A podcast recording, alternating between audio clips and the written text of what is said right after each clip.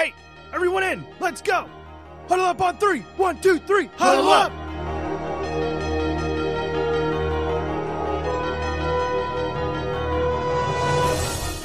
No one, and I mean no one, comes into our house and pushes us around.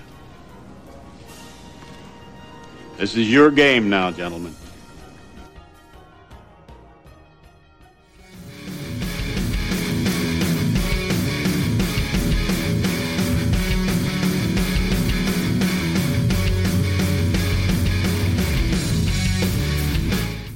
To go.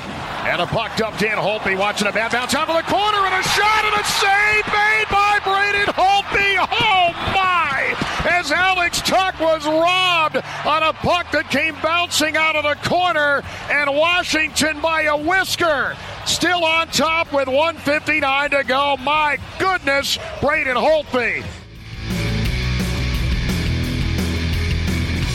Off the face off, the Capitals have won it. The capital of the country is the capital of the hockey playoffs. Many doubted we'd ever see it. But here it is. The return to glory. Five seconds left in the game. Do you believe in miracles? Yes! Unbelievable. And now, Welcome, everyone, to the Huddle Up Podcast. We did it our way, baby! We did it!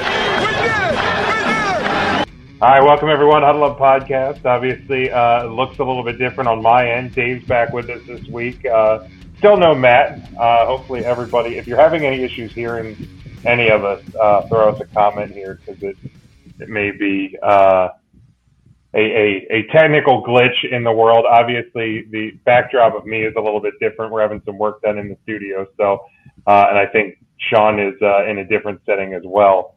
Uh, maybe a, maybe a little bit of wind, but we're going to go with it. Is Tuesday, September 22nd. Obviously, you want to make sure you check out our uh, social media, Huddle Up Podcast on Facebook and on Twitter, YouTube. Uh, if you just go to any of our social media channels, you will find the uh, link tree there, and that will get you to all of the uh, all of the places that you need uh, to go. So hope everybody is having a good night. If you're following along with us, wherever you're following, give us a like, give us a share. We would appreciate that, and um, and that will uh, get as many people in here as possible. Uh, so let's uh, let's get into it. Sean, how you doing this week? Oh, uh, doing great. If it wasn't uh, for all of the uh, Tampa wins and New Orleans losses yesterday, the radio would be a lot nicer. But we um, we're enjoying life down here. Very non-humid day. Didn't get super hot, and because of that, I'm sitting out in the Florida room doing my first ever broadcast from uh, from outdoors here in the Sunshine City. Very nice, Dave. How you doing this week? Welcome back. Thanks, guys. Uh, doing doing all right. Uh, hanging in there, of course. Uh, Panthers got shellacked again, but uh, that's going to be expected for the year. CMC's hurt for way too long to even win a game right now, but uh, football's back. Football's happening. Uh, whether you like it or not, football's back, and uh, it gives us some normalcy back.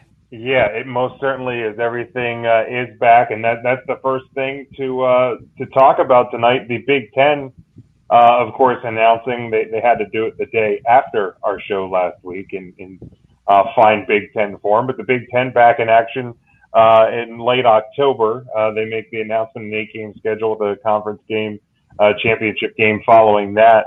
Um, so just just thoughts, and, and I know there's there's been a lot of uh, thoughts and opinions about the Big Ten's handling of the whole situation. Um, uh, just thoughts on the on the Big Ten returning, and we'll get then to the question of the week. Uh, Dave. Yeah, so I mean, I think it's uh, again we kind of touched on it a couple of weeks ago, but uh, you know, it's it's about time the Big Ten got on board when the the big college football guys uh, said that they were going to play. You got to uh, kind of get on board here. You're going to get left behind, uh, a la the Pac-12 at the moment. Uh, but uh, again, it, it, the, my whole issue with the whole thing was how did you, how did you, what, what, information changed that all of a sudden three days later or six days later that you're going to make a, a drastic shift after you release the schedule. So good to have them on board, but uh, still think they, they did some damage there with not having as many games and things along those lines. So Be very Yeah. interesting to see what happens long term, but uh, uh, happy to have more football around. Yeah, no doubt, and that will be the uh, that'll be the, the discussion with the question of the week. But Sean, your your thoughts, and I know we, we touched a little bit on it last week. Did you have any other thoughts to the uh, to the Big Ten's uh, return? Well, yeah, I mean, um, I mean, good for them, I guess. Uh, obviously, a lot of these schools wanted to play, and and um, you know, the the Big Ten, you know, despite what um, what was up against them in certain states and cities, was able to get something done. Um, obviously, you know, we we touched on it last week. You know, is there a little bit of a gripe from these schools that have uh, had to put in a little bit of work already, and um, you know, are planning for you know you're kind of planning for your conference schedule, and, and I think teams were kind of settling into the fact that those conferences weren't going to be there.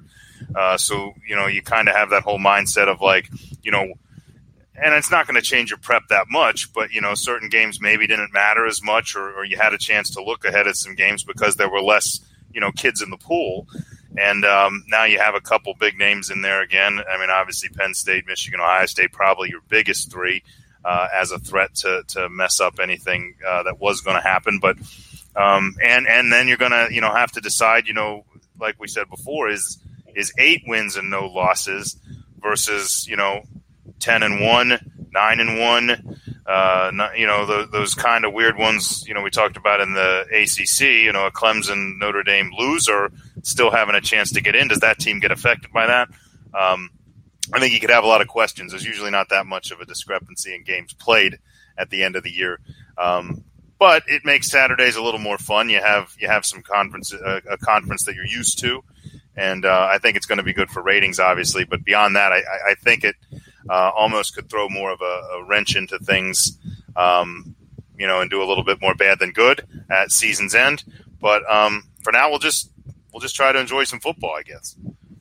Yeah, um, and that that leads to the question of the week, and that, that's kind of the the main point of of questioning. And, and uh, Dave kind of touched on it. We touched on it a little bit last week. Is you know what what does an eight win regular season and conference championship if you if you can get through that schedule um, and get clean through it should should you be considered should you be a part of the college football playoffs. Who, whose resume is it? I mean, if you're the Big Ten, you would have to think that if it's an Ohio State, um, th- th- that resume is probably going to hold up be- because based on where they were ranked in the preseason and all of that.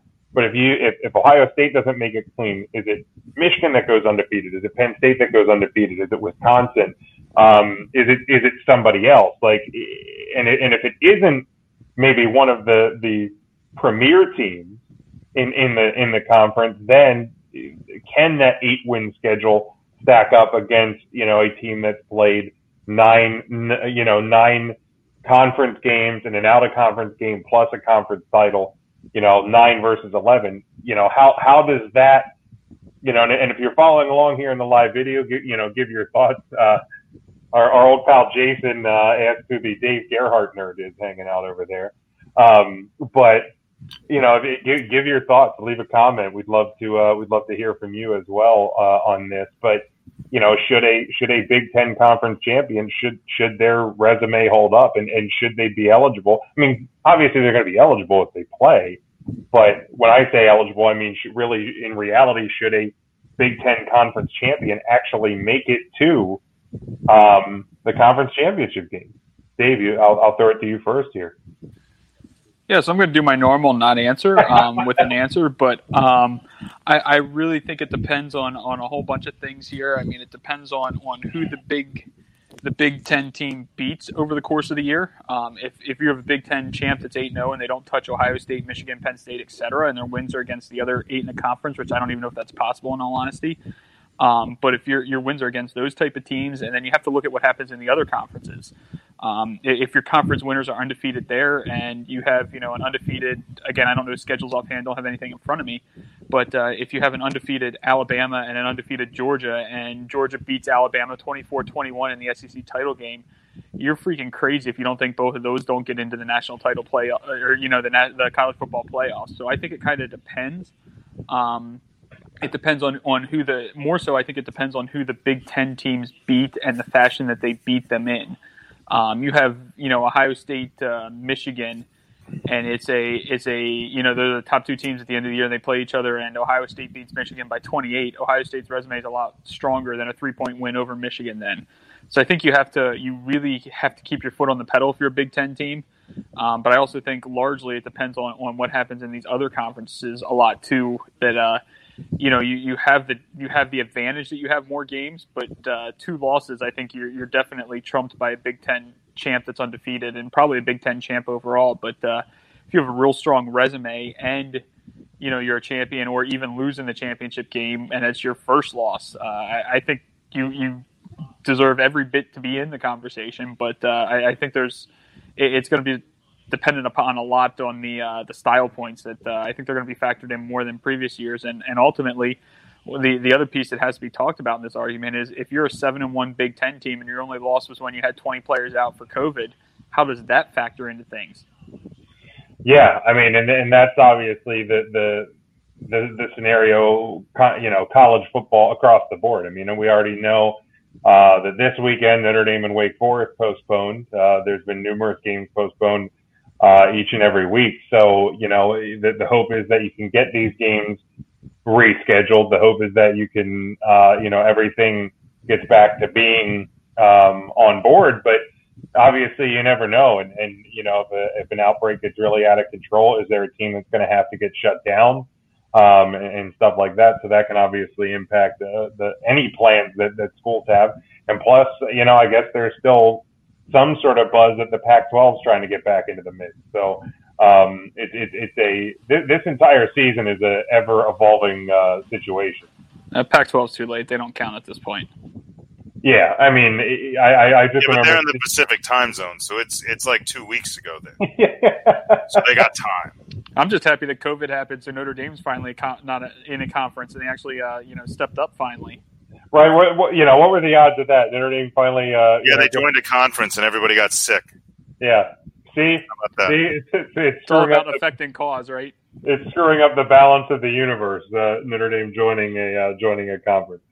Um, but Sean, your thoughts? Should a, a Big Ten champion um, be eligible for the college football playoff? Well, right out of the chute, I, would say I, I, agree with Dave, which is a rarity, but it's a um, you know as far as where the dominoes fall is, is, a pretty important piece. You know, if you're looking at teams that have a loss or two in the uh, ACC, SEC, um, you know, who are they to? Um, you know, what situation did it happen in? Was one of them in a conference title game? Uh, you know, and, and, then with the Big Ten, who is undefeated? Like you said, if you got a team that kind of goes through a uh, undefeated season and only plays one or zero of those power couple teams, um, you know, they're going to have to put some style points. I think, um, you know, I, I, think there's scenarios where an undefeated Big Ten team doesn't get in. Uh, I, I, think it's going to be kind of a, a miss. Um, you know, kind of a a weird situation for that to happen. Um, but um, I, I, think um, you know you just got to kind of play that uh, into into the situation. Now, you know, for those big teams, I don't know with with less games in a conference, I almost you know, as far as a selection committee or a selection system, it would almost be nice to see them. I don't want to say go back to the AP, you know, coaches poll kind of scenario, but maybe take the computer out of it more um, you know, kind of look at it from a realistic perspective, almost like a you know a replay official might on a play, and just you know really look at the scenario and be like, you know what, like you know, points or not, like you didn't you you don't have as good of a resume where a computer's not necessarily going to say that. I don't think that'll happen, but um, you know, the odds of a situation coming into play where it's really a battle like that, uh, fairly slim. Uh, the one positive, and I, and I thought about it when I was looking over the um, poll question, and it just kind of sprung up on me when we were talking about COVID. Um, one pro of the Big Ten playing less games, and if the Pac 12 comes in and starts playing less games, um, it may build in for the other conferences an opportunity to not have to reschedule COVID affected games, uh, depending who it is. Now, obviously, in a situation of like Notre Dame Wake Forest, uh, it's probably more detrimental to Wake Forest if they thought they could run a table to, to kind of lose out on an opportunity at, at a at a big win if you really thought you were going to stand. But as far as a Notre Dame perspective, like if you lose a game against Wake Forest and it never gets rescheduled, is it really going to hurt your resume? Probably not. Not any more than a Big Ten opponent playing against their opponents. So, um, you know, it, it might build a little flexibility there um, you know, and if the Big Ten, Big Ten or Big Pac-12 would have to extend any seasons or anything, I don't think you have to change anything. If you tack some games on, maybe the reward for these teams that played earlier is just a chance at some rest. So, you know, that was just my take on the COVID of it. But I, I think as a whole, it's going to be some rare situations. But um, but to me, like Dave said, it's going to take two losses from one of those uh, other conferences, most likely, uh, for me to to see them knocked out by an undefeated Big Ten school. Yeah, I don't. I don't know if it if it, if it necessarily, um, you know, take a, two losses.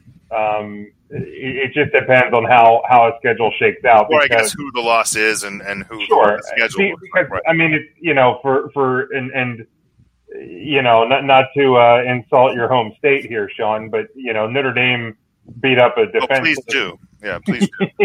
uh, Notre Dame beat up a pretty defenseless South Florida team. Clemson, as they're out of conference game, beat up on the Citadel. So, like, you know, the Yeah, the, the difference?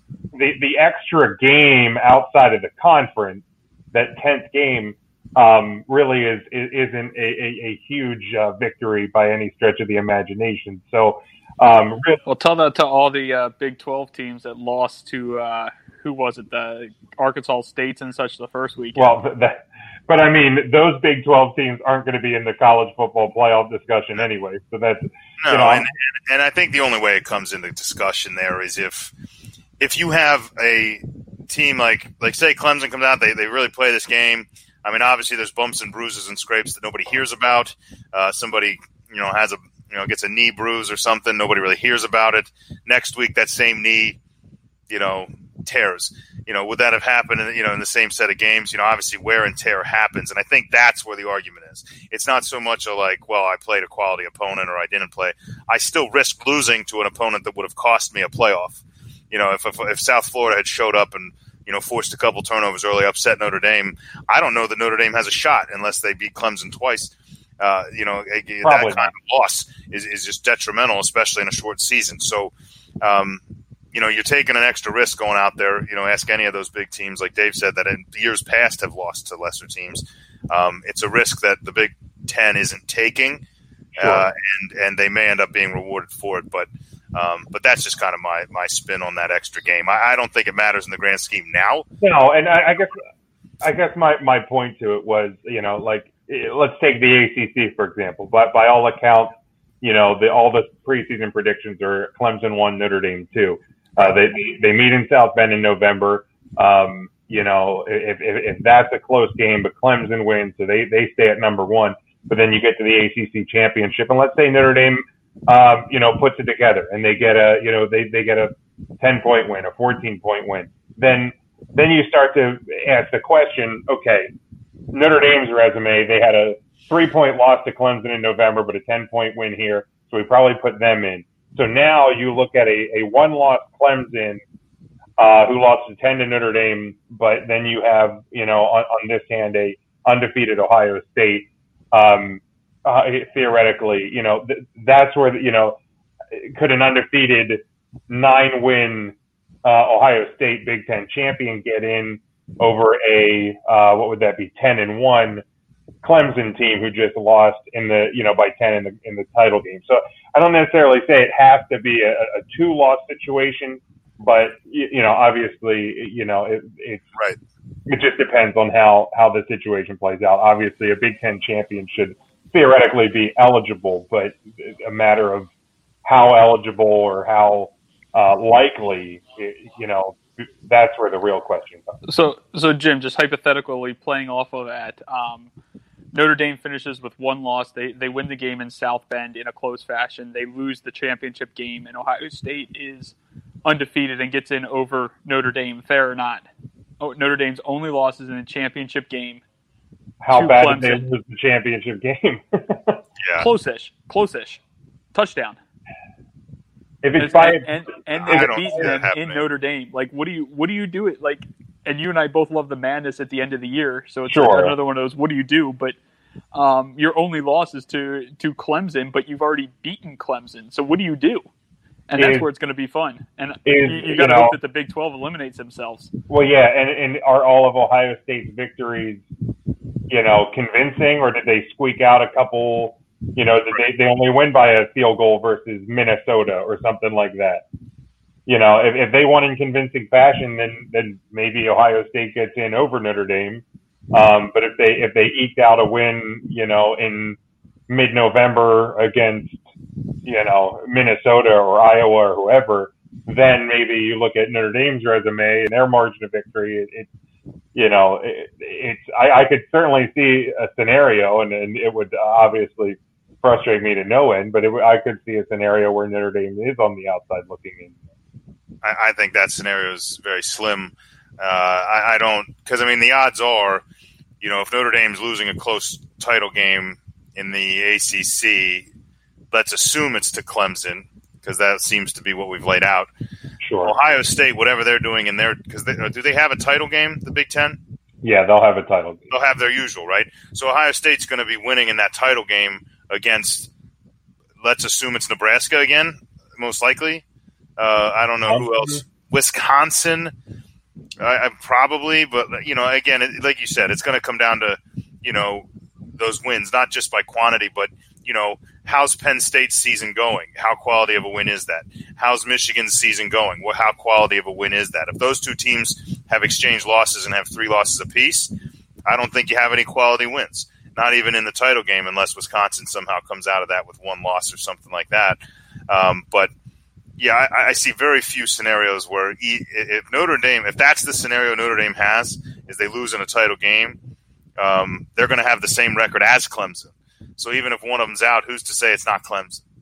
Uh, depending how the track record is. If Notre Dame's done everything they can up to that point and looks more impressive coming in, especially if they're favored and they lose that conference game and they've exchanged losses, I don't know that I don't know that Clemson jumps Notre Dame in that scenario. Uh, you know, it depends what their resume looks like. So um, there's a lot of ways that Notre Dame still makes that jump, but you know that's the way college football is. You know, maybe they should have expanded the playoffs a little bit, like every other sport, made it more interesting. But um, we'll see. Yeah. We'll, we'll get to that a little bit closer. I think there's a chance these teams drop some games mid-season.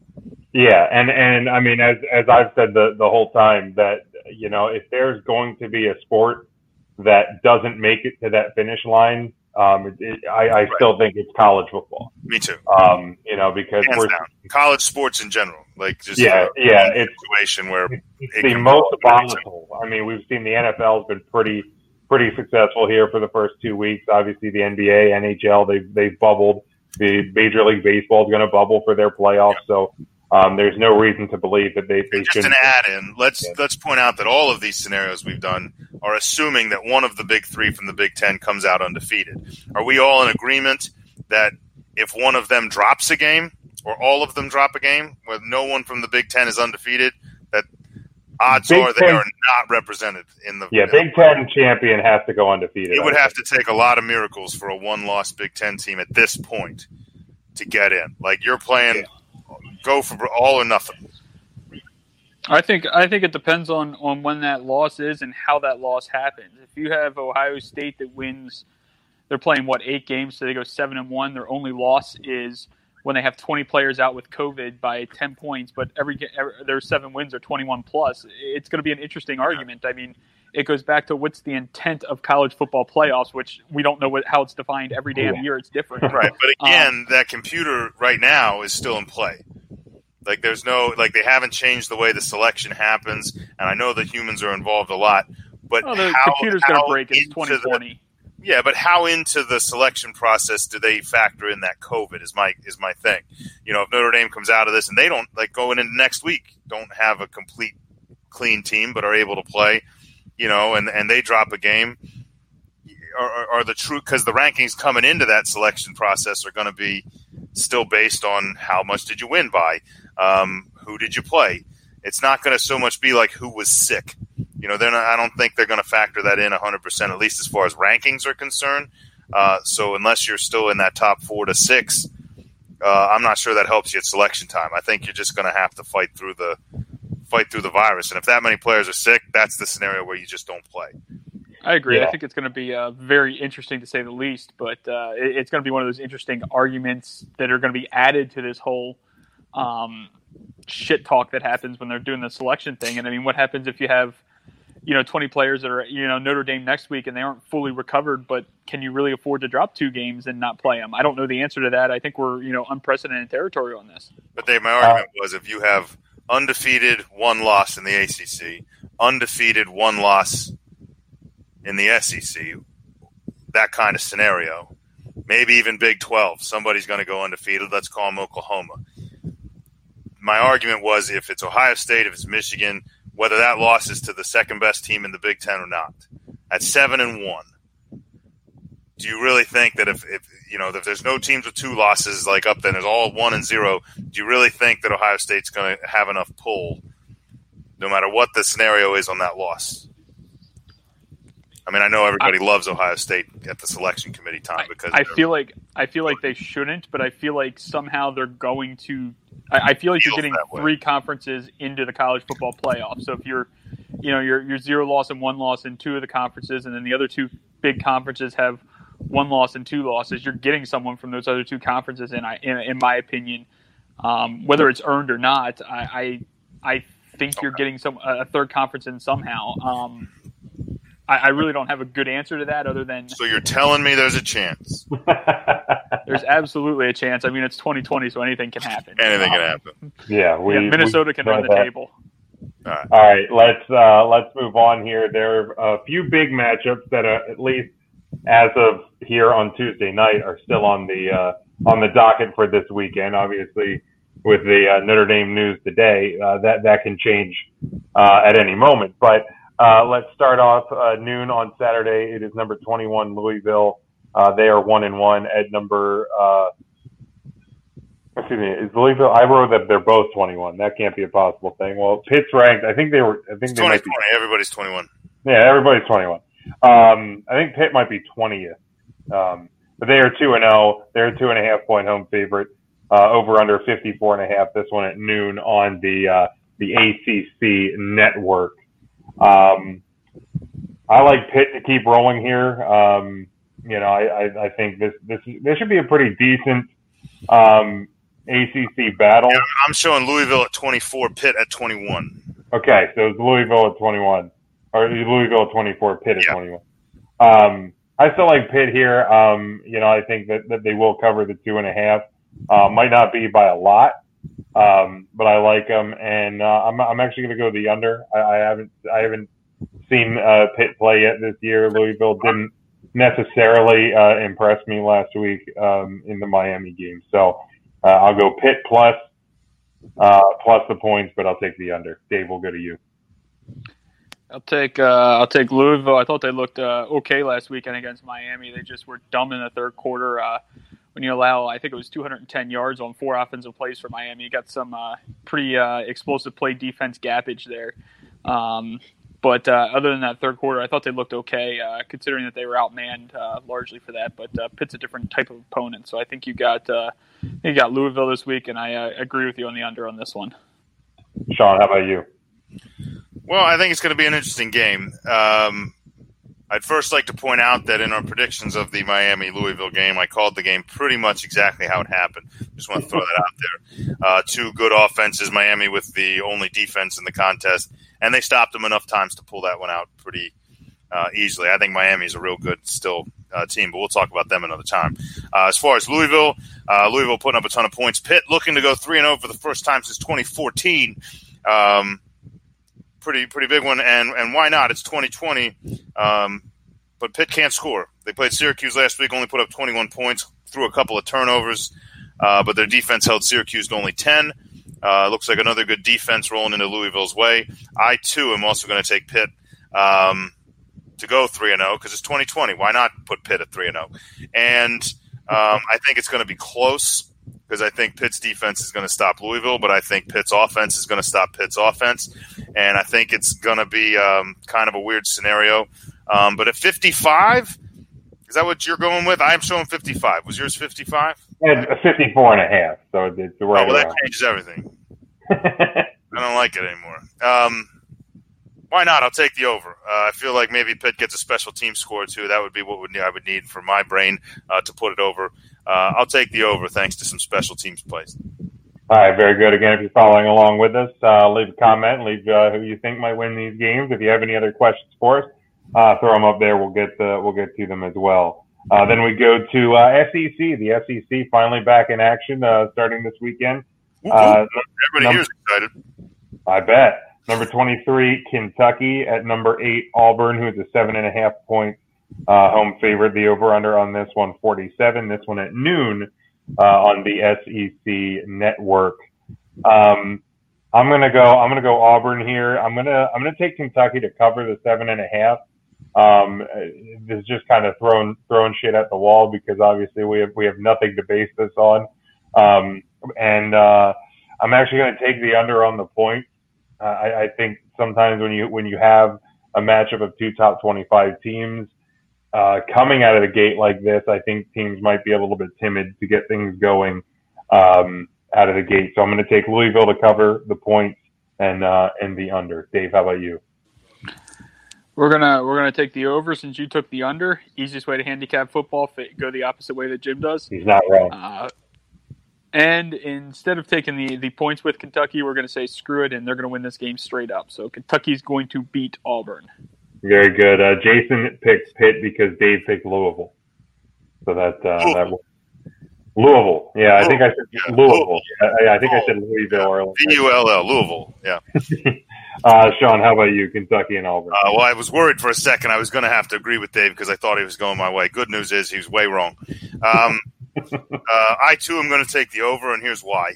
Uh, Auburn uh, is a program that historically uh, has destroyed offenses with their defense in the SEC, but was unable to score. Uh, they would lose games six to three, nine to three. Uh, Bo Nix, uh, probably one of my two or three favorite names in football right now. Bo Nix, quarterback for Auburn. Um, last year, he hit the 50 point mark as an offense. Uh, Auburn scored 50 points four times. Um, only time that's happened was when Auburn had a Heisman Trophy winner named Cam Newton. Uh, so I'm going to say, and that that might be my stat of the day. I don't have much better than that, uh, but um, I think that Auburn scores a ton of points. I'm going to take Auburn. I'm going to take them to cover, and I'm going to take the over. I think there's going to be a lot of points, and most of them are going to be on Auburn's side. I don't think Kentucky has the firepower to keep up with Bo Nix, uh, and I think once Auburn remembers what SEC football feels like, they're they're just going to rumble, rumble, rumble uh, through this uh, through this game, and um, hopefully with some momentum, can disrupt some things in the SEC. All right, and then the final uh, college matchup featuring two top 25 teams this week. A 2 0 Army. They are uh, 22nd in the country, traveling to number 14 Cincinnati, who is 1 0. They are a 14 point home favorite. The over under on this one, 46 and a half, 3:30 Eastern time on ESPN.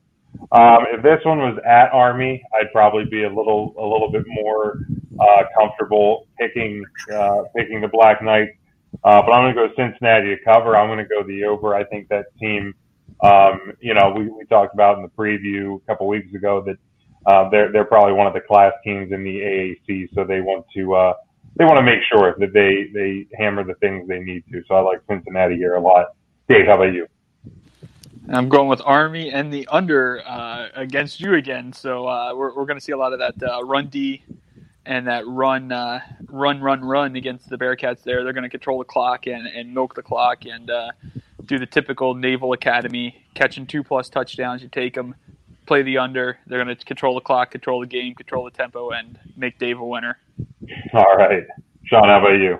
Uh, first of all, I think it's great that you have two competitive uh, military academies. I think having Navy and Army in the mix for the top 25, I mean, obviously never challenging for a national title, uh, but always making it to uh, a bowl, sometimes close to New Year's Day. I think that's awesome uh, for college football. Uh, having said that, I do agree with Dave to an extent. I do agree that Auburn, Army is going to come out running and they're going to try to control the clock. Um, and because of that, the under is going to happen. So, so you're right there. Uh, what you're wrong about is that Army's not going to be able to completely stop Cincinnati. Cincinnati can score fast, uh, but I think they can also control a clock. I know uh, Jim and I both had uh, Cincinnati and and Memphis. I think I had Memphis, uh, but but there was a couple of those those schools that um, you know we, we, we thought might come out of there uh, with a chance even at, at the, the Big Four. Now, obviously, the Big Ten affects that, but I think Cincinnati's got a real good offense. I think they're going to cover this spread fairly easily by game's end. Um, but but they're just going to run out of time with what was burned in the first half while Army had the ball, and it's going to go under. All right, then. Uh, all right, let's move to the uh, the NFL. Obviously, the the big story out of this weekend was the, the injury bug uh, has has bit the NFL uh, real hard, and and for years people have talked about no preseason. We don't want preseason. It's not any good anyway. Uh, well, this is what you're going to get when you don't get a preseason. I, and I understand the, the off season uh, programs and things were not the same this year because of the pandemic, but uh, if you don't have those games to get guys to, to play a couple of quarters and get ready, um, you're, you're going to run into problems. Uh, a couple of the notable injuries uh, that, that I picked out, uh, Nick Bosa and Solomon Thomas from the 49ers, both out for the year with ACLs. Uh, Raheem Mostert, Tevin Coleman, they could both m- miss uh, multiple weeks for the 49ers uh, with knee injuries. Obviously, Saquon Barkley uh, out for the year, ACL. Christian McCaffrey, um, what at least at least a month. I think they said they're looking at with an ankle injury. Uh, Drew Lock for the Broncos, he's out at least two weeks. They signed Blake Bortles today um, for the backup job in Denver. Uh, poor backup that's not good enough to like be like we need Blake Bortles. Yeah, um, poor guy. And then uh, Courtland Sutton, their their number one receiver. Jeff Driskel, baby, yeah, Driskel. Driskel season, unreal. Um, but uh, obviously, there was even more injuries. These are just a couple of the notable ones.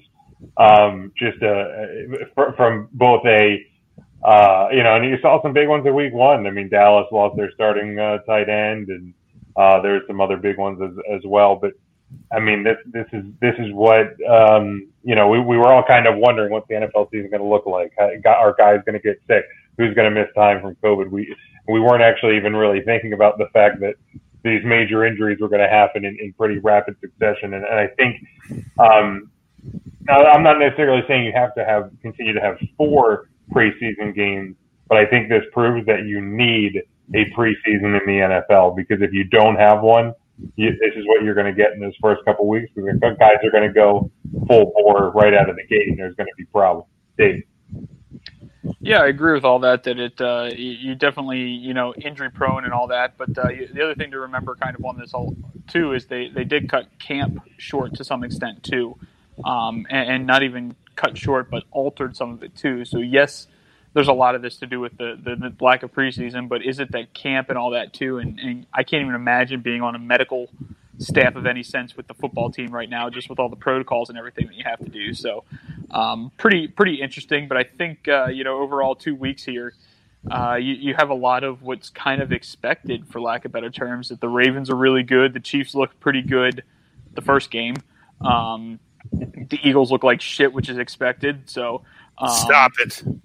The uh, the Panthers look like ass, which you know we knew that was coming. Um, I, I, think one of the shocks has been how uh, how in control of the Patriots offense Cam looks, which is kind of interesting, and it's it's amazing when he has some uh, line around him that he kind of looks like uh, he's back to some extent. But it's also obvious with the the play calling on Sunday night that Belichick doesn't trust him a lot at this point in time. So uh, it'll be interesting to see how that evolves throughout the course of the season. Um, I think you got Tampa Bay that uh, it's pretty obvious that this offense is going to start clicking uh, at some point, and that's going to be a, a insane six to eight week offensive run whenever that starts to happen. So that'll be uh, interesting to watch. But uh, at this point in time, I think the the number one thing that's really stood out at me through two weeks is how old Drew Brees looks. I don't know if that man can throw a ball 10 yards in the air right now. He looks insanely old, and he looked bad in that game against uh, Brady, but Brady threw two picks that kind of overshadowed that. But man, does Drew Brees look old. Yeah, the um, the Twitter talk on Sunday had a lot of Jameis Winston um, calling for Jameis Winston, and, and if the, that Saints offense doesn't start clicking – um, they could uh, they could be in some trouble. Uh, but yeah, despite what many people thought in Week One, Tom Brady isn't dead yet. Uh, Sean, your thoughts on uh, the injuries and, and the early goings in the NFL? Well, and Tampa got bit by the injury bug too. Chris Godwin went down. Uh, they're without their their uh, speedster on the on the outside. Uh, fortunately for them, playing against Carolina, uh, didn't very much matter because uh, Mike Evans was able to beat him over the top, and and he he has very little top end speed. So, um, but he's real tall, like a tree. Uh, but um, but not a lot of other targets. Not a lot of people benefited from it. I thought it was you know you know people talk about Tom Brady and how he's not dead and and he's uh, you know, Tom's back and um, didn't really do a, a, tremendous job of spreading the ball around. Now he's got a running game that's pretty good and, and a defense that's able to back back him up like he had in in, uh, in New England. I, I, think Tampa's a good all around team. Um, but I'd like to see Tom get back to that spreading the ball around, getting some guys where you're like like in week one that Scotty Miller had a had a good game, uh, disappeared in this one. Uh, didn't even really get the tight ends that involved. It was pretty much the Mike Evans show. Um, so, you know, I, would like to see him, you know, try to get guy. Maybe not having Chris Godwin to stretch the field. They always like having a he likes having a speed guy. Uh, could help. Um, but as far as the injury bug, um, like you said, preseason, you know, people talk the whole time about how it's meaningless. Uh, people can get hurt in the. Pre- Ironically, that was one of the biggest arguments against getting rid of preseason games. It's a risk of injury. It's a chance for these guys to get hurt. And you know darn well in the preseason, the guys that benefit the most and the guys that get the most reps are not your starters. They're those middle tier guys that if that injury does happen, you have guys that all of a sudden got reps against other teams, saw different offenses, got yelled at by coaches, you know, things that, you know, they, you don't get in a practice. And, and in a practice, uh, you know, you can extend camp uh, unless your body and your joints and your muscles are used to taking some abuse. And in preseason, at least you're taking some, getting some bruises. Your body's getting used to the idea of uh, being stopped at a moment's notice, um, and and um, kind of prepping itself for the long run. And, and and like you're seeing, these guys and a lot of those injuries didn't happen in the first quarter. Some did, but a lot of these are ones where as guys are playing three, four quarters at full speed, you know, the joints and and and you know the bones they, they, they don't have you know they don't have that that repetition building up to it. You know just like anything physically you have to kind of get that up. So i hope i hope the league's looking at this going you know what? Maybe that preseason has some value. As far as other surprises you can tell me the eagles uh, stink and, and, and you're right. Um, but you know whether or not you want to give dallas praise for that win i mean they put some uh, they, they, they put some some effort forth obviously but i think the whole nfc east stinks um, Washington only won week one because they played us. That's the only reason they won. And, uh, you know, Dallas, I mean, for all intents and purposes, the only reason they won is because Atlanta holds on to a 20 point lead like I hold on to a diet. Like it just doesn't work. They don't know how to hold on to that thing. So, you know, watching a ball spin around like, you know, for, for 10 minutes while you wait for it to go 10 yards, I, I just I, I can't. I'm not even going to get the, the, the the problem with the Cowboys is the defense. The, the offense is the offense is fine. And, and but I think offense, when we talked about the NFC East, that, that's what I said. I said I don't think their defense is good enough to get them there.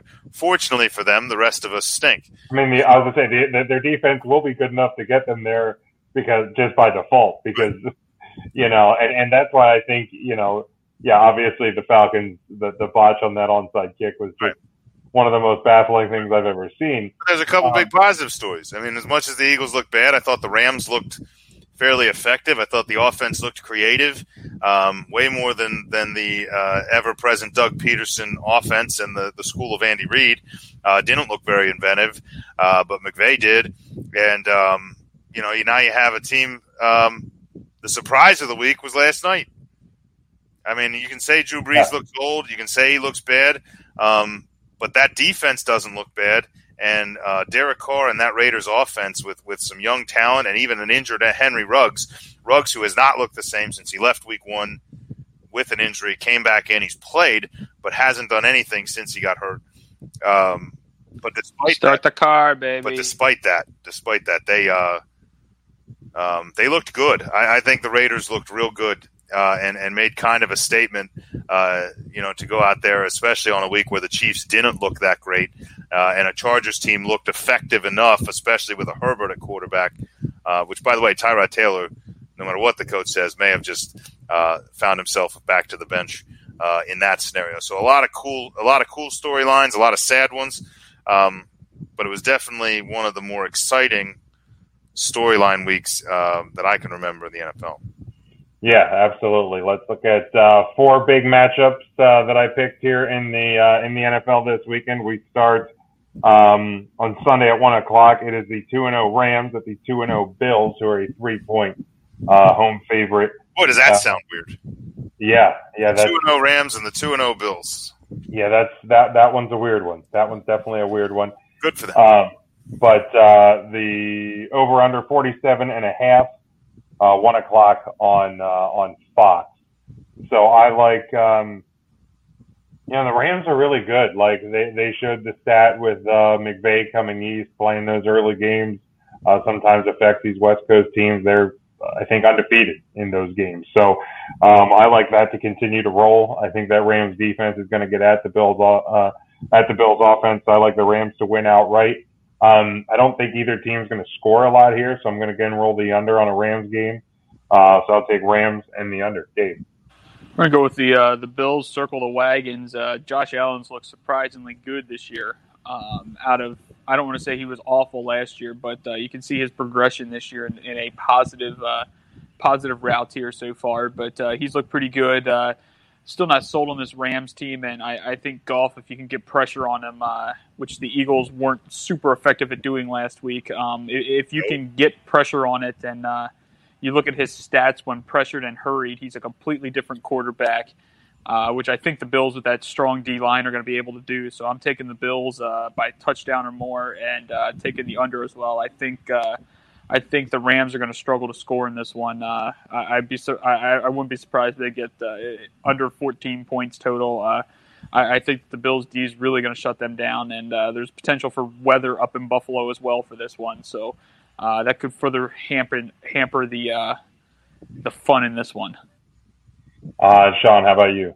I appreciate you guys constantly setting me up to disagree with both of you. I appreciate that um, because uh, I'm going to disagree with Dave uh, on the Rams. I think the Rams. You're right. You can get pressure on Goff, and um, you can disrupt things. But the Rams are creatively running the ball for the first time in years. Uh, they're getting multiple guys involved, including wide receivers, uh, and they would, and part of that's why the Eagles couldn't get off the field on third down because they kept looking at Goff and saying if we can get to him. And McVay has realized that if he can get the ball out of Goff's hands on a running play that's a gadget play, um, there's no time to make a mistake. Uh, so I, I, think I like the Rams to score a good bit of points. You know, I'm not going to take the weather into account in case it doesn't happen. I'm going to take it on paper, uh, but I'm going to say uh, I like the Bills. I, I, do agree with Dave there. I like Josh Allen. I like the, the what Stefon Diggs seems to have done for his confidence. Um, Josh Allen is not making uh, the mistakes he has, but the Bills' defense, despite getting pressure, has looked um, vulnerable. I, I, think the Bills they gave up too many yards and points to Miami for me to like them to push the under, and I think the Rams could have been scored on a lot more than the Eagles did. Uh, I do see the comment there: defenses are so good. Um, I don't think that they show it in this game because the offenses are good enough to push them. I'm going to take the over in the Bills. I always like when people say that Dave is wrong. That's that's always one of my most. Uh, well, you're going to love me. um, we're gonna we're gonna next move to uh, Seattle. It's the one and one Cowboys with the two and zero oh Seattle Seahawks, who are a five and a half point home favorite. Uh, 56 is the over under line on this one, 425 uh, on Fox. I'm going to kick it to you, Dave, first because uh, if I don't go plug my computer in, uh, we're going to go off the air. So I'm going to mute myself and I'm going to go get that cable while you talk about this game.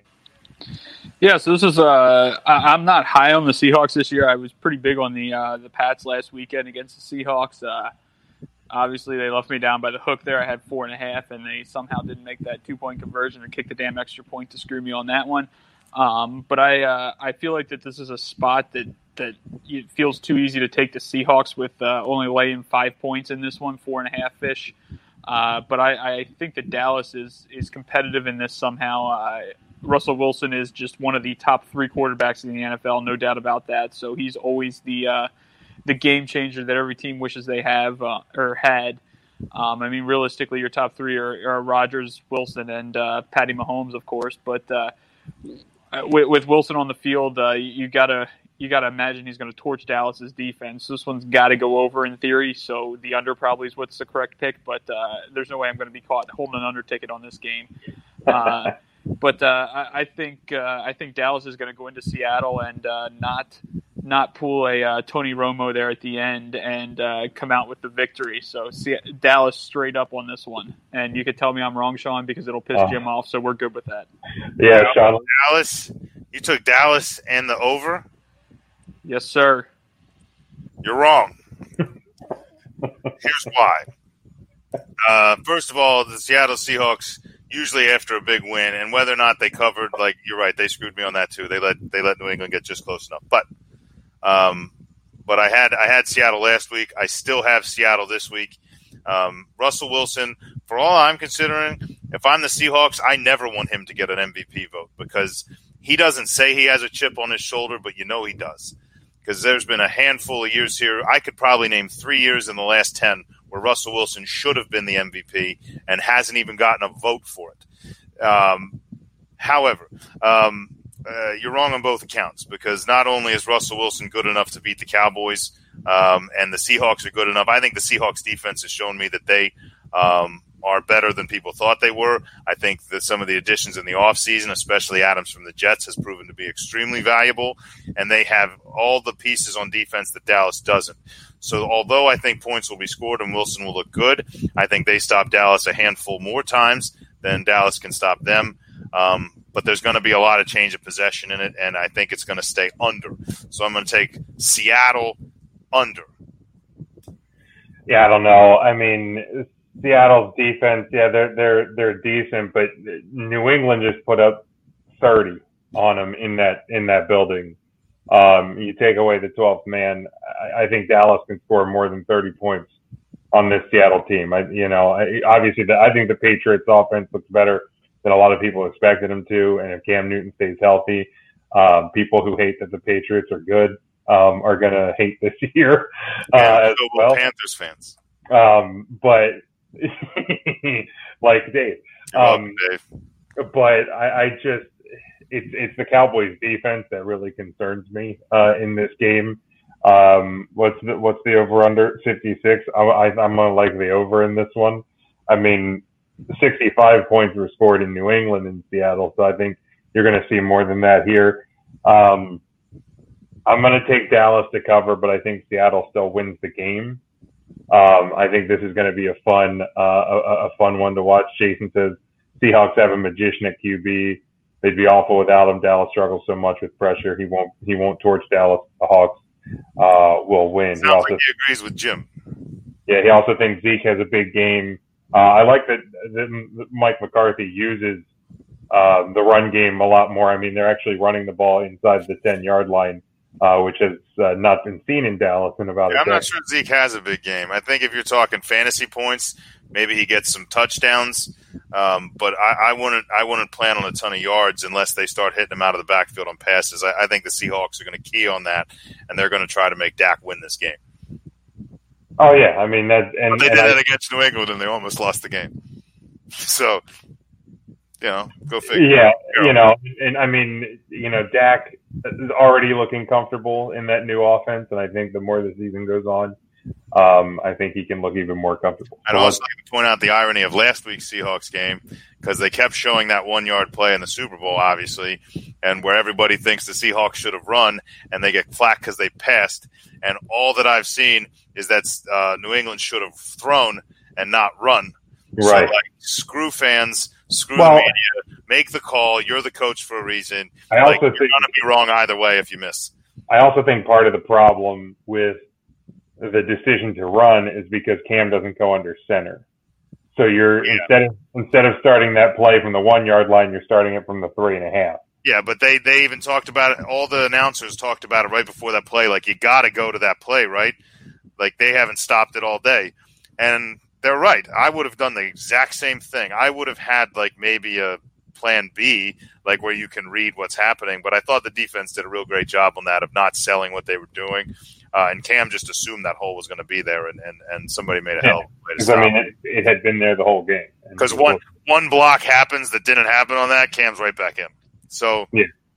he's a big, heavy guy. I'd, I'd put it in his hands. I don't trust anyone else to run that ball.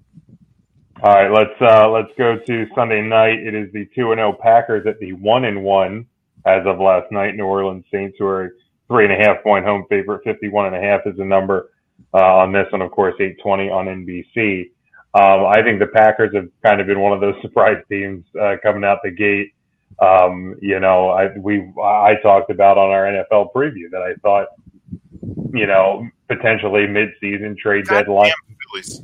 Sorry. Bullpen got him again. I mean, at one point they were up like five nothing, and they lost eight to seven. I think Hector Neris got the loss. Big surprise. Un- unbelievable, man. Unbelievable. They're going to lose right out of the playoff picture. Here. How do you have a bullpen that bad with that much talent? I mean, it's, it's one thing if my Orioles have that bad of a bullpen, but um, but anyway, Pack, back to the football. I mean, we were talking that you know the Packers may look at potentially dealing Aaron Rodgers midseason. All of a sudden, Aaron's like, "Uh, uh-uh, I'm still here, guys." I, well, I said that.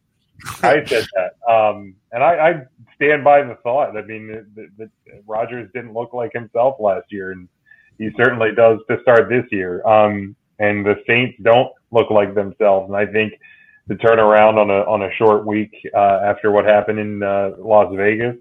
Uh, I like the Packers to win out right here. I like the over. I think the Packers are going to continue to score a lot of points. Dave. I'm I'm really torn on this game. I grabbed some of the Packers at three and a half just because I think it moves down to three, which it's already done, I believe. Um, but I, I, really, the more and more I look at this, I don't know how um, how the, the Saints defense is going to stop Rodgers. They've shown some obvious weakness um, with with Carr even torching them a bit uh, over the top with the D backs and everything. Um, but I logic tells you that it, it's too easy to to go against New Orleans because they look like shit on Monday night, and the Packers have looked really good for two games. Um, and, and, you know, I say it every podcast during football season, but you're not as bad as the last game. You're not as good as the last game. So um, I feel like somehow, since New Orleans got smacked on Monday Night Football in front of a, you know the whole country and a national audience, et cetera, et cetera, that they somehow find a way to win this game. Um, it, it, doesn't make a whole lot of sense, which means it normally is going to happen in the NFL somehow. But uh, I'm taking New Orleans and I'm taking the over. All right, Sean, how about you? Uh, well, yeah, I think you you know whether it's rust on Drew Brees, whatever you you want to call it. Uh, last week uh, and last night, I guess. Um, you know, you're also in a scenario where for the first time in a long time he hasn't had Michael Thomas on the side on on, on one side of the field. So uh, you're looking at a guy that you know is getting a third of your targets almost uh, a game. Um, it's uh, it's pretty brutal. Uh, having said that, I, I think um, the, the first thing I'm going to point out is, is that the Saints defense has not uh, disappointed. I, I, think they still look real good. Uh, someone agrees with Dave. That's disappointing. Um, uh, but Green Bay's defense has looked pretty good too. Uh, they've had some games where they gave up. Shut points. it down! I got fans. Yeah. First of all, I'm never shutting anything down. Second of all, can have your fans because um, nobody else wants them.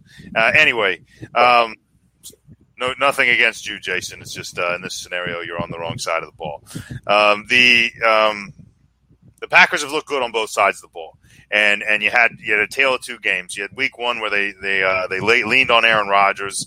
Um, you know, it, it, it's a tale of two Aarons. Uh, you have you had Aaron Rodgers. Uh, you know, just putting up stellar numbers in week one on my fantasy bench. I'd like to point out, uh, but we um, and then in week two. Uh, you had the uh, oh good he's a nice guy Jason is tell me no worries here uh, you keep on listening we like having you around and um, uh, and in week two, it, it was the uh, Aaron Ron Jones show. So you know you have you have a, a what appears to be an improved offensive line uh, with pass protection. With a quarterback that doesn't even necessarily need pass protection because he makes magic happen either way, uh, and then you have Aaron Jones who's going to definitely benefit from that. Um, so, so with, with both sides of the ball there, and with defenses being what I would consider to be almost equal. Uh, I'm going to put Green Bay over the top on this one. So, Dave, guess what? You're wrong. And um, because of that, because of the defense being pretty good, I think that over under is just a little high for me. I think it's going to get close. And um, with a couple good offensive or bad defensive possessions, I could see it pushing over. Uh, but I'm gonna I'm gonna go with the under. I think the defenses are just good enough to hold that off. Uh, but I'm going to take uh, Green Bay, uh, especially with uh, with the three points on their side. All right. Looks like it was Workman that gave up the uh, home run there, sir. So yeah, well, it ended in eight. ESPN. So I will defend the Phillies. Uh, they fought back, took tied the game, uh, took a one-run lead in the eighth, gave it back up in the bottom of the eighth, and then they said, "Don't bother playing the ninth. You guys are terrible." So just go. You guys, you guys can have it. We'll we'll, we'll leave. Um, all right, and the final. Um, obviously, this is probably the most marquee matchup of the of the weekend, and maybe one of the, the bigger ones of the entire year. Sean, you knocked your towel behind you. The Notre Dame. Oh, no, was bound to fall off. Uh, everybody caught COVID in South Bend, so the Irish cow's gone. It is a gone. Uh, two and zero Chiefs travel to Baltimore. The two and zero Ravens, four point home favorite for Baltimore. There, uh, 53 and a half is your over under on that one. Monday Night Football, eight fifteen ESPN. Um, man, you know, and and you know, not to to steal Dave's phrase, um, but you know, you're not as not as bad as you look, not as good as you looked uh, last week. Um, so I think uh, I think Kansas City is going to want to bounce back here. You know, you're getting a um, potential AFC Championship preview uh, here if the Ravens can figure out how to win in the postseason. Um, but uh, I, I like Lamar at home um, at four points. I think it's going to be close to a Chiefs cover. I think this one's going to be a tight game. Um, I, I, I like the points here. I like 53 and a half. I like the over. I think obviously the, the offenses are, are huge parts of these teams. And, and I don't think that, um, you know, I don't think Kansas City is going to come out flat like they were a week ago. So I'll take, uh, I'll take the Chiefs to cover the four, uh, Baltimore winning the game, uh, and the, uh, and the. Dave. So I'm uh, I'm going with the under on this one. I think uh, I, I, think the one weakness that Kansas City really has is stopping the run, and I think Baltimore's able to exploit that a little bit. Um, however, I don't think we know a whole lot about this Baltimore team at this point in time. They've had uh, two pretty soft games leading up to this, uh, which has kind of been a little bit beneficial that they can uh, they can uh, you know get some quote unquote practice time in here during real live games. Obviously, obviously not practice time, but some simulation, for lack of better terms. Um, I, I, really like this Ravens team. Uh, they have the best running back at quarterback in the league. So um, I, I, don't think Lamar is a good quarterback by any sense of the means, but I think he's a really good running back at at, at the quarterback position. So um, I, I, think that Baltimore is going to have enough here, being at home and everything, to get through this week. Uh, but again, you're going against a way better quarterback in Patty Mahomes here that uh, could turn the table. So uh, I'm taking Baltimore by by a touchdown or so. It's a little early here in the week. I uh, got some more digging to do on this one, but uh, uh, liking Baltimore in the under, and I think if Baltimore wins, the under gets there because I think they're going to run the run the ball, run the ball, run the ball. So we'll see how that works, but uh, uh, this should be a hell of one to watch Monday night. Yeah, from a fantasy standpoint, I'd be fine with them running the ball. Sean, how about you?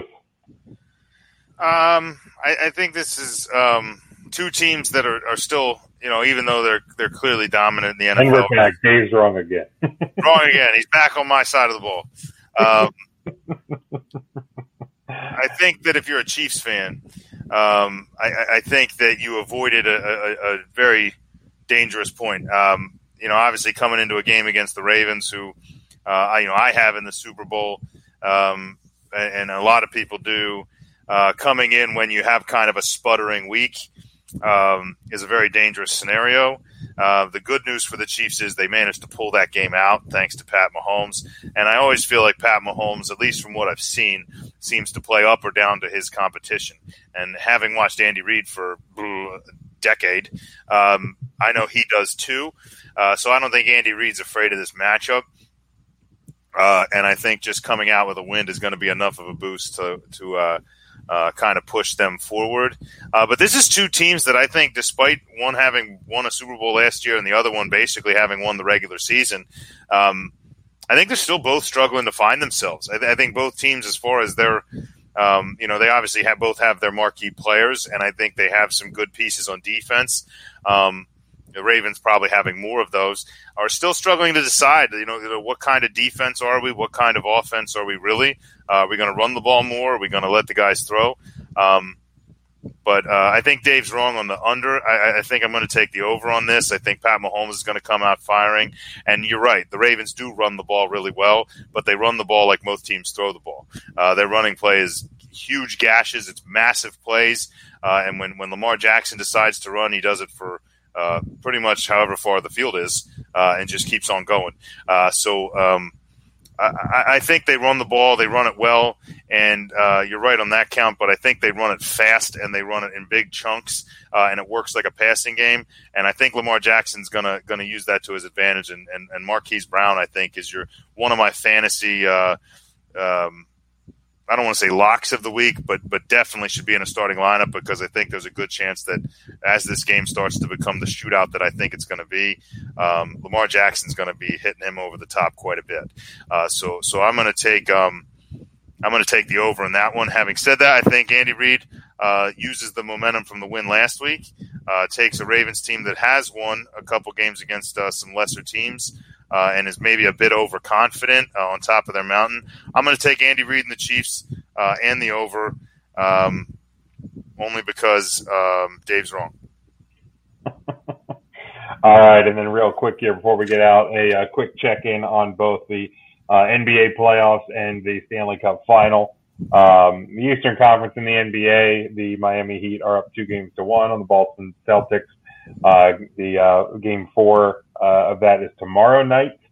Um, Heat, I think, surprising some people uh, coming out uh, early in those two games, and, and, and Celtics now having to battle back.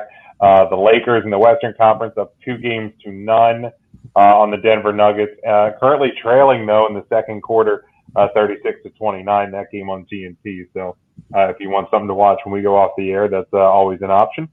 Um, but uh, like I said, the Lakers trailing uh, Nuggets. I think really need this game if they want to get back and try to win this series. I still think ultimately um, the Lakers win the West. I don't think we're going to see Denver take this series. Um, but I will say that the winner of game number four in the East will go on to win that series. Um, if uh, if Boston can even the series, I think the Heat are in trouble. But I don't think if the Heat can get that third win, that they'll uh, that they'll end up losing three in a row. So, uh, Dave, thoughts on the uh, the NBA? Yeah, I agree with that. Uh, the Heat have looked really good uh, for the little bit of basketball that I've seen. Uh, they, have been kind of surprising. I think you could get get them uh, during the COVID stoppage at eighty to one or something like that. So, um, really impressive run for them. And uh, Boston's no no slouch either with uh, Jayson Tatum and all that. So, um, interesting to see how Game Four is pretty cool, pretty critical, of course, as well. Um, Lakers, I thought I thought the one thing that was really interesting is uh, when they did the inbound on that last second play in game uh, two, LeBron pretty much did nothing. So um, he kind of stood there and made uh, Anthony Davis take the final shot. So uh, continued to uh, give some LeBron haters some more fire to their uh, fuel to their fire there. Um, I have no opinion on it really. It's uh, it's basketball, so I could uh, I could care less. But uh, um, it, it's interesting to see that uh, the Nuggets have, have battled back from two three one deficits. Uh, I think, and I, I, just can't see you going down three one to the Lakers and have any type of chance. They're just too good and too much talent on there. But uh, who knows? You you, you got to believe that the Lakers you got to believe the Lakers pull through here. Uh, again, the NBA wants ratings. The the all the sports wants ratings, so that's going to play into things too. Everything's rigged, but that's how it yeah. works. Yeah, that's uh, that's what we said last week. That, that, that the NBA wants the Lakers in, and you have uh, good matchups and storylines, no matter who gets out of the East. Sean, quick thoughts on the uh, the NBA. Uh, well, I'd like to point out that uh, Dave's wrong. This time it's uh, grammatically. Uh, it sounds like you couldn't care less, uh, but you wanted to point out you could care less. Uh, it didn't sound like it. so just wanted to point out, I forgot the N apostrophe T at the end of your thing there. So, but you're right. Um, in, leave my leave my thing out of this, please. uh, but you're right in some scenarios. The the one thing you're right in is that um, the Lakers aren't going to lose this series, uh, and it has nothing. I mean, Holly says hi. Holly, uh, hey guys, hey Holly, how you doing? Uh, I'm just beating him up for a little while. He'll he'll be back to you in a couple. Of, you know, um, but we um, but LeBron's not going to, and it's not so much a ratings thing in the West. It's it's the fact that uh, they're just better, uh, and the Denver Nuggets maybe have enough talent to push the Lakers uh, game for game. Uh, but I think they they wore themselves out. Um, you know, against the Clippers, who I, I thought were going to get through to play uh, an LA LA Western Final. Um, didn't get that. The Nuggets played a heck of a series, and and um, they just kind of wore themselves out. And uh, not only do I think the Lakers come back in this game, I think it's a sweep, and they have time to rest um, while the East figures it out. Uh, I'm going to take the Heat either way, whether they win Game Four or not. I, I think um, the way they've been playing, uh, you obviously want to win Game Four. You, you, don't want this momentum to end. Um, and you know, and then you kind of probably have to win Game Five. But I trust them to win one of those two games and then go on to win the series uh, for a Lakers Heat final. All right, then we move to the uh, to the Stanley Cup Finals. Tampa Bay getting the win uh, last night to even the Stanley Cup final at one game of Really, I hadn't heard. really, that's, that's amazing that you're down there and you hadn't heard about it. Um, I think that was a that was a very important win uh, for the Tampa Bay Lightning to not go down uh, two games, uh, two games to none. Um, again, the, the, Stars team, is, you know, really to me comes down to their goaltending and and uh, you know can and and as I'm not trying to take away from the talent they have um, on that roster and the way they've been playing uh, in this postseason, but um, you know, by by all accounts, we've been saying for a couple series now that Dallas isn't going to get out of this round. Dallas isn't going to get out of this round, and they they, they keep going because um, you know their goaltender just Khudobin continues to just play out of this world in that net. If he can't hold up, or if Tampa can uh, figure out a way to beat him uh, on a regular basis, um, Tampa Bay's in big time trouble. Big time trouble. Dave, we'll go to you. Yes, I think uh, I kind of agree there, but uh, I, I, think the series is going to play out a lot more like Game Two than it did Game One. Um, the only thing that I think that the uh, uh NHL really got wrong with these playoffs is I don't think there's enough uh, time in between the series, and I'd just like to see that extended, like another game or another day, not another game. But uh, we, have seen it pretty consistently here that when the the series is over, the team that has the longer lag in between has has almost one game one at, at an 80 to 85 percent clip, which is pretty critical given uh, the fresh legs and everything. So um, I, am not surprised to see Dallas win game one, but then you get the pushback from Tampa in game two. So it's realistically a you know best of best of five, five as we all know here. Uh, but I, I, think that uh, uh, Dallas is you know, uh, I don't know what tenacity is probably a good word for it. Has uh, frustrated the offensive prowess of uh, Tampa Bay there in Game One, but uh, Tampa had a pretty good pushback in Game Two, and it's. Um, I, I, think that Tampa's got to keep their D men active, which is and activate them and uh, push in there a little bit. That that's that seemed to work fairly well there uh, in the second game. So. see what happens there, but you know you got a long series left, and I think it's going to be a long series. That these teams are going to go back and forth on it a little bit, but uh, I'm going with Dallas here in this one long term uh, uh, to lift the cup. Yeah, I, I want Dallas. I don't want any Eastern Conference team to win. Uh, Jason here says uh, his heart says Dallas, but he thinks it's going to be Tampa. They have freakish skill. Um, That's a damn Dave answer. well, you know, I, I got to say, uh, as far as Jason's concerned, maybe he's been listening to the same radio feeds I'm getting down here. Um, but um, but I think I predicted uh, Tampa to win this, um, and I kind of went on a whole F Dallas rant on the last week. Uh, but the more I think about it, I don't want the cup uh, across the bay from my house. Um, and watching the two teams play and, and really kind of focusing on on Dallas uh, to closing out the West Series and going into this, um, like you said, I think um, I think the goaltending's too good there. Uh, I think Tampa Bay's, you know, um, kind of what Dave was saying. He was right uh, and yes, he was right um, that the defense needs to be. Um, you got to you got to amp up the defense in Tampa Bay if you're going to win this series. I don't think they do it. I like Dallas to win the series as well. So Dave, you were right there as well, and you were also right. The NHL should have uh, put extra time between series. I don't know if I'm on your side as far as uh, what it did for Game One. I would say that if you looked at all the series uh, any year, uh, that that team. Uh, there it is. Dave was right. Um, this time. Um, but um, but I think shut it down. I don't boys, think that necessarily affected those game ones. I think if you looked historically at all the game ones uh, going into that, whether or not that lag team had it, uh, I don't know that that's why. Um, but uh, you're right; it couldn't have hurt to the kind of level the playing field a little. But but uh, at least we're all kind of on the same playing field here for the first time all night. Um, Dallas. So I feel like all the money you have on Tampa Bay because all three of us agree. All but three of Jim, us agreed on Dallas, so Tampa should win in five. Jim, serious, like serious question for Jim here, though. I feel like that's a banner I got to keep just on the ready, so that if we actually Dave's right, Davis right. I like it. Um, Jim, serious question though. How how is it going to feel to watch Dallas lift the Stanley Cup again prior to the Cowboys lifting the Super Bowl trophy? Just want to I know. Mean, I mean, uh, being a Cowboys and put fan, your banner up again. Being uh, being a, a, Cowboys fan, you learn to live your life as a loser. So uh, it just it just is what it is. I mean, and again, we're all on the same page. Yeah, and Dave was right. Dave was right. um, but uh, I got nothing else. If you guys don't have anything uh, to add here, uh, Dave, uh, where can people follow you? I know you like to post some uh, some uh, some some betting things on your Twitter page, so make sure people can get over there on that. Yeah, we're at uh, at Huddle Up Dave on Twitter, and uh, the only other thing I want to just throw out is, man, did Bryson overpower the U.S. Open course this weekend up at uh, mm. Winged Foot? Just absolutely stupid and uh, completely changing golf. So it'll be interesting to see what uh, the USGA does to. Uh, I don't want to say reprimand, but what are they going to do to, to I mean, fix that type you, of thing? How do you how do you combat that? I mean, they literally, um, yeah yeah, we haven't won in 20 years, and he's taking low blows.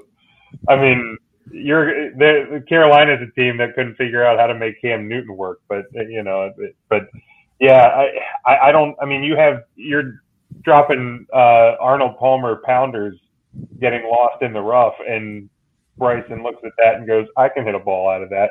I, I don't know what else you can really do there um, to, to combat him, but because it's not that he's not even a skilled golfer otherwise. I mean, he powers the ball, but you know, obviously, you know that that that's only one part of the game. If, if you're not going to be able to putt on those greens, if you're not going to be able to the short game out of those roughs, you know, that's that's